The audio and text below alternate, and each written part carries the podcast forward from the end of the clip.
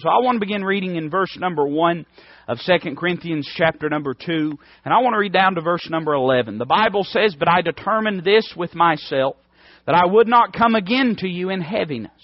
For if I make you sorry, who is he then that maketh me glad? But the same which is made sorry by me. And I wrote this same unto you, lest when I came I should have sorrow uh, from them of whom I ought to rejoice, having confidence in you all that my joy is the joy of you all. For out of much affliction and anguish of heart I wrote unto you with many tears, not that ye should be grieved, but that ye might know the love which I have more abundantly unto you. But if any have caused grief, he hath not grieved me, but in part, that I may not overcharge you all. You know what Paul's saying there? Paul's saying, if anybody's grieved me, I'm not going to take it out on you. I think that's an important lesson in our lives, isn't it? You know, half the time we mistreat the people that treat us best. The people that are the best to us are the ones we mistreat the worst because we know they'll put up with it. We ought to be careful about how we treat other people. Paul says, If any have caused grief, he hath not grieved me, but in part, that I may not overcharge you all. Paul says, I'm not going to take out the frustrations that I face on another person. Sufficient to such a man is this punishment, which was inflicted of many. So that contrariwise, ye ought rather to forgive him and comfort him, lest perhaps such a one should be swallowed up with overmuch sorrow. Wherefore I beseech you that you would confirm your love toward him. For to this end also did I write, that I might know the proof of you, whether ye be obedient in all things. To whom ye forgive anything, I forgive also. For if I forgave anything, to whom I forgave it for your sakes, forgave I it in the person of Christ. Lest Satan should get an advantage of us, for we are not ignorant of his devices. Let's read verse, verse number 10 once more. To whom ye forgive anything, I forgive also. For if I forgave anything, to whom I forgave it for your sakes, forgave I it in the person of Christ. Let's pray together this evening. Heavenly Father, Lord, I just ask that you'd bless your word tonight. God, that you'd speak to hearts that which would bring you the most glory. Lord, help me to be just a, a broken and an empty vessel before you, to be used by the Holy Ghost to accomplish the work that you have uh, foreordained this evening to do in our lives. Father, we just love you so much. We don't deserve a single thing you've ever done for us. Lord, I'm so thankful tonight that when I could have gotten justice, I got mercy thanks to Calvary. And Lord, I just pray that your long suffering and goodness and uh, loving kindness would continue to be poured out upon this church and upon this pastor, upon these people, Lord, and upon this work. God, I just pray that tonight you would do in hearts what would uh, be most needful. We do not know the heart's need, but Lord, you do. So we trust the Holy Ghost to accomplish it for your glory. Lord, we love you tonight and we ask it in Christ's name. Amen. As we read 2 Corinthians chapter number 2, I would say that the theme that is presented before us is that of forgiveness. Now we all like to talk about forgiveness as long as somebody else has forgiven us. Amen. We like to talk about the forgiveness of Calvary, and we like to talk about the forgiveness that others should exhibit towards us. But Paul is not talking tonight about the forgiveness that others should show towards us, but rather the forgiveness that we should show towards others. As we study this passage, it's interesting to me that so much space and so much time is given concerning this single issue. Now let me describe to you the context that Paul is setting forth. He's writing to the church at Corinth concerning some person, concerning some man that has done something uh, that is out of order for that local church. And this church has been exerting uh, local church discipline. Can I say to you tonight, and you know me well enough, no I don't mean it by a threat, but just a doctrinal statement that I still believe in church discipline tonight. I believe it's biblical. I believe it's needful. Let me tell you this, the government today has robbed the church of a lot of its authority when it comes to church discipline. Now you say, what do you mean, preacher? Well, you set yourself uh, in uh, this uh, time period in Corinth, and here you are, a little widow woman, and you're depending upon your church. You don't get a check from the government. You don't get assistance from KUB. You don't get these things that you need or these things that you want, and you're depending upon this church, and they're providing for you. Now you get out of the will of God, and you get your let your tongue get forked, or let your uh, bitterness creep in, and that says, no, we cannot condone what you're doing. That could make a real impact in your life, you know it. But nowadays, people are not about government, they're about government, and the government has taken the place of the local church in a lot of ways. The government is seeking to take the place, listen carefully, of the home and of the local church. The government is doing their dead level best. They've taken the reins of educating children today. Why? They've robbed that from the home. The home used to be the place of, of education. You say, preacher, you saying that homeschooling is the only way? No, that's not what I'm saying. I'm just observing this truth that education was always the responsibility of the home. But nowadays, kids are shuffled into a public school environment where they are taught with a uniform ideology that is contrary to the Word of God. There's a reason for that. Uh, there, there's a design behind that. One of Karl Marx's t- uh, ten tenets of communism was a public education system. There's a reason for that. And the government is seeking to take the place of the local church. It's seeking to be uh, the hand of charity and the hand of goodwill to a lost and dying world, and we've allowed that to happen. Paul is speaking of church discipline. And now this uh, stalwart and granite man of God has softened with compassion and he's speaking concerning forgiveness with this believer. I think it's important to note that this believer uh, has an attitude of contrition, as is evidence there in verse uh, number six, when it says, "Sufficient to such a man is this punishment that was which was inflicted of many, so that contrariwise ought rather to forgive him and comfort him, lest perhaps such a one should be swallowed up uh, with overmuch sorrow." This was a man that was sorrowful for what he had done. He was repentant. Uh, he was contrite. Uh, he was trying to do the right thing. And I guess it's always been true that Baptists are the worst for shooting their wounded because that's what the church at Corinth was trying to do. And Paul is speaking to them concerning this idea of forgiveness and saying, listen, this man cannot bear much more. There must be a touch of compassion in your dealing with him. And it is within that context that Paul is speaking of this. It's interesting that church members have been hurting each other ever since the beginning of the church. Uh, church controversy and uh, church uh, contention is not a uh, new invention of a modern society, uh, but where you have people, you have problems always. Your problems and other people's problems. It's been said before, and I know you've heard it, that if you ever find a perfect church, don't join it. You're going to mess it up. Amen. And uh, certainly these problems existed even at the Church of Corinth. Now, how do you deal with an issue like this? Well, there's a lot of uh, church discipline explained and mapped out in the Word of God. But here we have the picture of a, a contrite man seeking to get his life right. And the issue, the only thing standing in the way of this person getting closer to Christ is this issue of unforgiveness. So Paul begins to talk about this, and I want to give you three things that he touches on, uh, touches on very quickly this evening. I want you to notice what he says in verse number nine. Now again, he's speaking about forgiveness to this man, but I believe it applies to every. Let me ask you something before we read it. Uh, have you ever done anything that you needed to be forgiven for? Anybody ever done anything to you that they've needed to be forgiven for? Probably if you're like me, you've done lots of things to other people you needed to be forgiven for. And I don't think I'm uh, just the unluckiest person in the world, but I've had people do things, lots of people, that I needed to forgive them for. This issue of forgiveness is relevant. You're going to encounter this. You're going to have to make a decision concerning how you treat other people when they have wronged you, and people will wrong you. And he begins in verse number 9 by saying, For to this end also did I write. So Paul's saying, This is why I wrote to you. I, I, I kind of believe what Paul is saying is, look, I, I'm trying to make you understand this, but it's your choice. The reason that I've written this is not to force you to forgive this man, not to force you to change your heart, but I wrote for this reason, for to this end also did I write, that I might know the proof of you, whether ye be obedient in all things. Could I say that he says a word about the proof that forgiveness exhibits? Uh, let me tell you something. It's easy to hold grudges.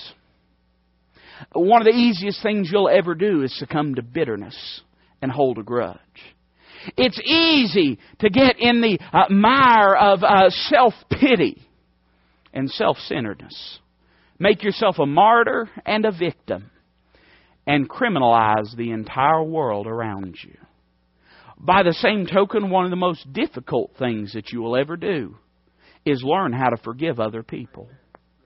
Uh, a person's Christian maturity many times can be measured by his willingness and his ability to forgive others for things that they have done. And Paul says when you forgive someone, it proves some things. Uh, it exhibits, it's an acid test of sorts. It shows me some things and it tells me some things. And, and can I go a step further and say when a person refuses to forgive, that tells us something about them too. Notice two things that he touches on. This word's important. Underscore this in your mind or in your margin. He says, whether ye be obedient in all things. There's two key words in that little phrase. One's obedient and the other is all. Uh, Paul's not saying that you're disobedient in everything. Paul's asking if you're obedient in all things. That tells me that there's a lot of things that we'll give over to Christ before we'll give over the bitterness that we have towards another person. You'd be amazed the things we'll give up. And, and, I can say I've seen in people's lives before. You ever get on bargaining terms or you think you're on bargaining terms concerning the will of God? I know I've been there before. Uh, you think, well, you know, this is what God is after in my heart and in my life, but maybe if I give Him this area, that'll be enough. Maybe if I give him this area, that'll be enough. And what we do is we build fences in our heart to keep God corralled in certain issues. And we say, Lord, you can have this area of my life, but this area is off limits to you. Paul says when you're willing to forgive, that tells me that you're obedient in all things. I would go a step farther and say that as it relates to the local church and our church life, that forgiveness is the most difficult thing that you'll ever do. I, I, I didn't expect us to shout and do backflips tonight, but I believe this will help us. It's going to be harder than anything else you're going to face. A person that is willing to forgive, even, listen carefully tonight, a person that's willing to forgive when they were right, when they bore none of the guilt and none of the responsibility, is a person that has proved they're willing to be obedient to the Scriptures. You know the Word of God commands us to forgive? And, and uh, you know, it, it's easy to just read this and let it roll over top of us without soaking in. But listen to what it says in Ephesians 4.32. It says, And be ye kind one to another, tender-hearted, forgiving one another, even as God, for Christ's sake, hath forgiven you. Now let me tell you something tonight. When we live with a heart of unforgiveness, we're living out of the will of God. We may be in the right town. We may be married to the right person. We may be in the right church. We may have the right job. We may have our kids in the right places. But if we live with a heart of unforgiveness, we're living outside of bounds of Scripture and outside of the will of God. God has commanded us to forgive. And forgiveness is a proof that we're willing to be obedient even in the difficult things. But I would go a step further and say that it's not only proof of obedience to the Scriptures, but it's proof of affection towards the Savior. You see, obedience and affection go hand in hand. At the end of the day, and this is something I learned at a fairly young age, I would say this, I learned it at the expense of an older man's many years of experience learning this lesson. And God enabled me to see this fairly early, and I, I, praise His holy name for this. Let me give you a simple principle that I hope you can take with you. You and I can't make anyone do anything that they don't want to do. That's the sheer fact of it. You can't beat a person into doing it. You can't bribe a person into doing it. If they don't want to do it, they're not going to do it. That's a difficult truth for a pastor to grasp and to take hold of. But I found it to be true. At the end of the day, we all do what we want. And so when we subvert and submit our will to another will, there has to be a motivating factor. What is that motivating factor? Again, we understand that it is within the bounds of the will of God for us to forgive. Uh, but let me say that in the same step, it is absolutely contrary to our will to forgive. How does that dynamic take place? Through obedience to the Word of God. But why do we obey the Word of God? Listen to what Christ said in John 14, 15. He said, If ye love me, keep my commandments. You see, the sooner you realize that this forgiveness business has less to do with you and that person and more to do with you and Christ, the quicker you'll learn how to forgive. It's really got nothing to do with you and that person. It's got to do with your relationship with Jesus Christ. God's commanded us to forgive. Why would we obey that? We obey that because of the love of God that's been shed abroad in our hearts through the Holy Ghost. We do that because of Calvary, where the love of God was commended towards us. We do that because of the example that was shown to us uh, by Jesus Christ. And let me go a step further and say, friend, we do it because He's done so much for us and we owe it to Him. We owe it to Him to forgive. We'll talk about that a little bit more later. Uh, but if you won't forgive, that tells me some things about you tells me, number one, that you're disobedient to the Scriptures. Maybe not in all things, but in some things. And by the way, if you're not obedient in all things, you're disobedient in some things. I know that's real basic and simple, but you see, we like the positive side of that coin. We don't like to admit sometimes that there's some areas of our life uh, where we've entrenched our will against the divine will of God, and we're refusing to obey. Uh, but God says that unless you're willing to forgive, it exhibits to me that you're being disobedient, but also exhibits this. Now listen carefully, and I know this isn't fun, and I know this isn't sweet, but I believe it'll help us. It tells us that at least in some areas we love ourselves more than we love Jesus Christ. When we won't forgive. Now you might say, well now preacher, that's some, that's some hard words. How could you say that? How, are you telling me you never struggle with forgiveness? Hey friend, I struggle with it like you struggle with it. Uh, but my experience doesn't change what the Word of God says. Uh, if we uh, love Him, we'll keep His commandments. If we don't keep His commandments, it's because there's something lacking in our love of Him. And usually it's not that we hate Him. At least I hope it's not. It's just that we love some other things more than we love Him. See, let me just put it as simply as I can. Your heart has one throne, and only one person's going to sit on it. Only one person will have the government of your life. Who will it be? I would hate to admit it, but there's been times in my life it's not been Christ. And there's been times in my life where I thought I was letting Him rule by proxy. And it don't work that way. You see, I was sitting on the throne and I was trying to get Christ to rubber stamp my decisions. But it doesn't work that way. It works through total surrendering to the Word of God and to the will of God and to the Son of God. We see that there's some things that forgiveness proves, the proof of forgiveness. But I would say that we see a pattern of forgiveness. Look what it says in verse number 10. Uh, Paul says, To whom ye forgive anything, I forgive also. For if I forgave anything to whom I forgave it, for your sakes forgave I it. Notice this phrase, in the person of Christ. The Bible gives us the Son of God as the divine example for our daily walks in life. The Bible says that He is our example. Uh, in the book of First Peter, uh, that there has been an example set forth before us that we should walk in His steps, that we should live as He lived. Uh, let me tell you something. You will never find a greater expression of forgiveness than the bleeding and dying Son of God that hung upon a cross and said, Father, forgive them, for they know not what they do. You will never be in a position where you will have to forgive more than that. You will never be in a position where forgiveness will be more difficult than it was for him and at that moment. He is our example, and I believe we ought to do it for two reasons. I believe the pattern given to us shows us two things. Number one, we ought to do it in payment to the Savior. We owe it to the Son of God to forgive. You say, why? Because He's forgiven them. We like to think about how Christ forgives our sins, but sometimes we don't like to admit that, that Christ has died for the sins of others, even sins that were committed not only against God but against us.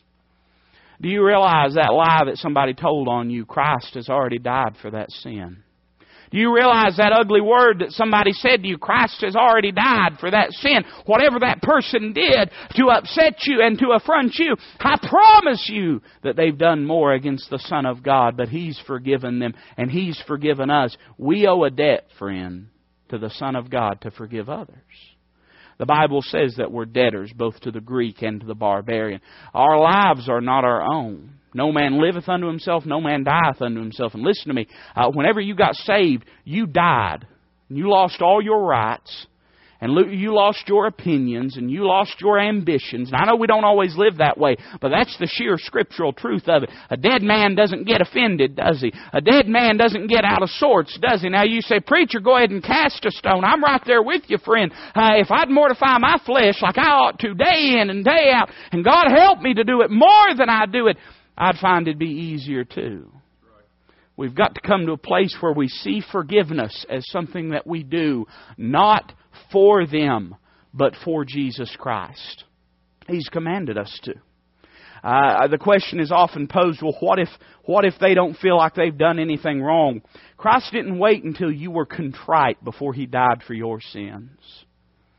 Christ didn't wait till you sorry before He died for your sins. Uh, Christ died for your sins when you was lost and undone, an alien and an enemy of God. The Bible says, but God commendeth His love toward us, and that while we were yet sinners, Christ died for us. That's the context of Calvary. That's the picture that's painted for us. Not of one that forgives uh, because he sees contrition displayed, but one that forgives because he sees there's a need of forgiveness. That's what the Son of God did for you and me. So that ought to be our attitude towards others. Forgiving, not because of how sorry they are, but because of what the Savior's done for you.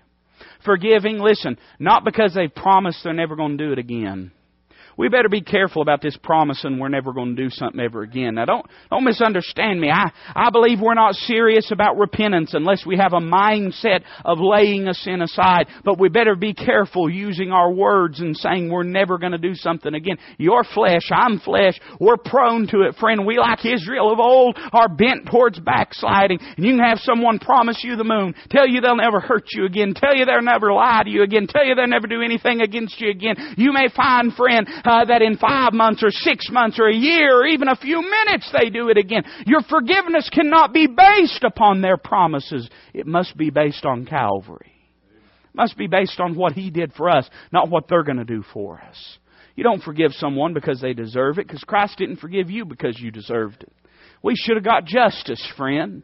Uh, everybody complains all the time about how unfair God is. Hey, thank the Lord God's unfair. If He is fair, I'd be in hell tonight.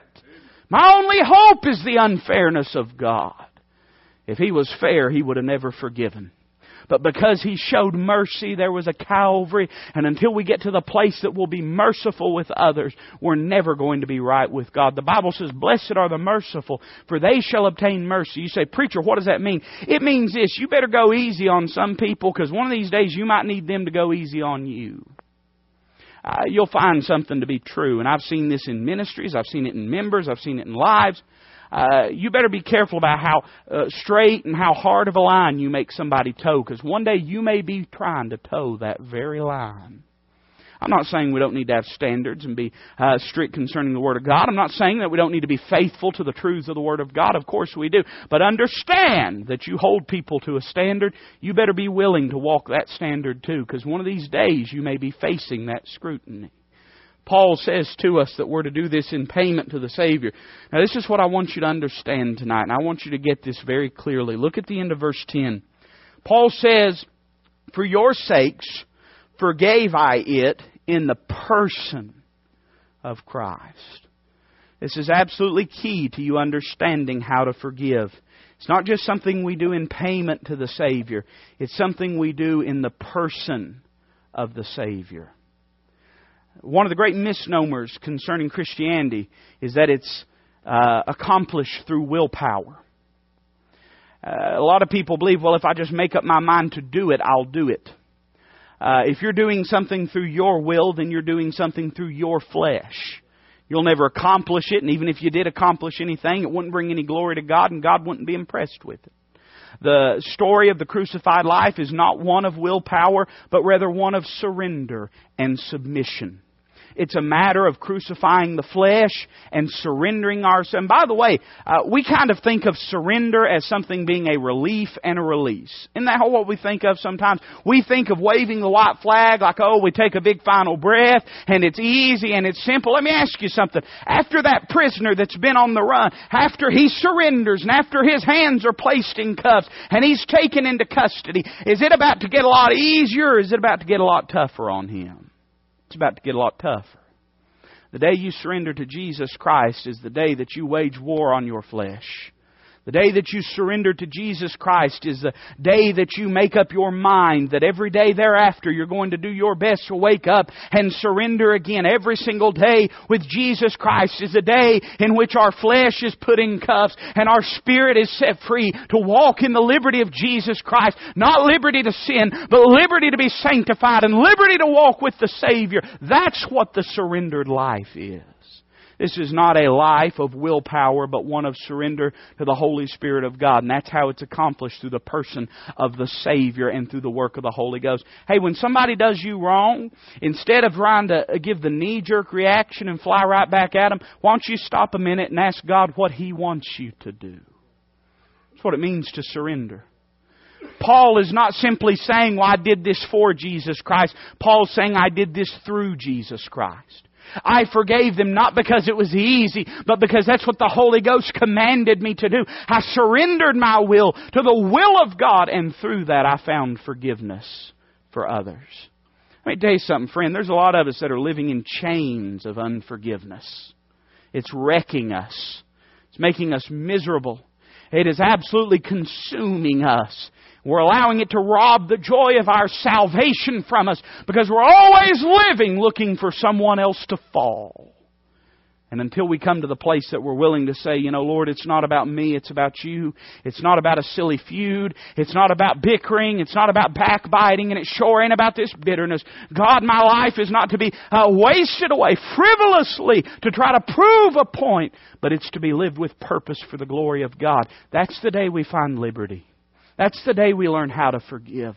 Paul says it's done not only in payment to the Savior, but in the person of Jesus Christ. Let me give you one last thought and I'm done. We see not only the proof of forgiveness and the pattern of forgiveness, but we see the prudence of forgiveness.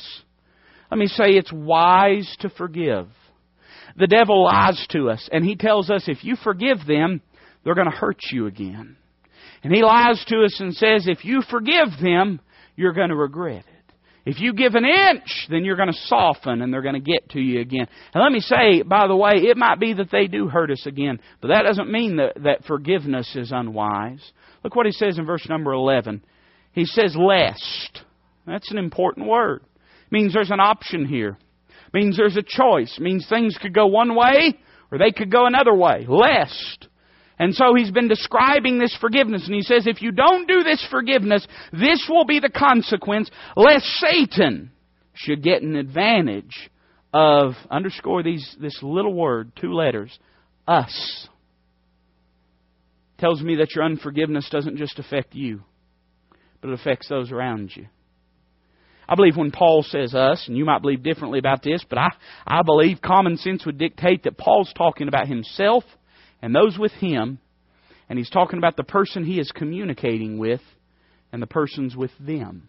I mean, when I say us, that's usually what I mean. Us usually means us and you, me and you. And Paul is saying this your unforgiveness can put a hamper and can quench the work that God is doing in your church. Let me tell you something. We don't even, we're not even aware of the spiritual warfare that wages around us. We're really not.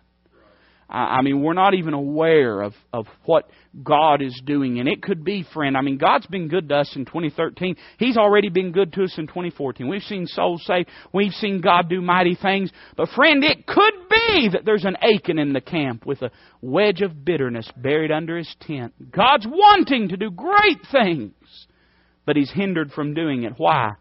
There's a little bit of unforgiveness. And Satan's got an advantage over us. Your bitterness or your unforgiveness, it affects others around you. And let me say that first we see that unforgiveness is a danger. It's a danger. It can give Satan the edge that he needs to defeat us. Do you realize that Satan has no power except that which is surrendered to him? We have the victory through Calvary. We have the victory through the blood of Jesus Christ. Uh, what is it that the devil has power of? He has the power of death. Uh, but death has been conquered through an empty tomb and through a resurrection day. There's no reason Satan should have an advantage over us, but through unforgiveness we give him that advantage. We allow him a foothold in our life. And understand, I mean, don't get me wrong, I believe in the providence of God. I believe in the sovereignty of God. I know a lot of people are scared of that word, but I believe God is a sovereign God. But that doesn't mean that we can't mess up our lives. God's given us a free will. And uh, there's some that would like to believe, and I understand that all things work together for good. I'm not trying uh, to speak both ways about it, but I also understand that there's consequences to the way that we live. And it could be, friend, that Satan's got a foothold in your home through your unforgiveness. Could be Satan's got a foothold in your marriage through your unforgiveness. Could be Satan's got a foothold in your workplace through your unforgiveness. Or it could be, and only God can know and only heaven will tell, that Satan has gotten a foothold in a local church because of unforgiveness. Satan can get an advantage over us. Unforgiveness is a danger. But I want you to notice, and I'm done with this, we see that unforgiveness is a device. Look what it says lest Satan should get an advantage of us, for we are not ignorant of his devices. We know what a device is. We've got them all over the place. I don't have my phone with me. That's a device. This microphone, it's a device. Uh, you know what a device is? It's a tool. It's something used for a purpose. And by the way, there's a few things that we understand about devices. One is that they are intelligently constructed.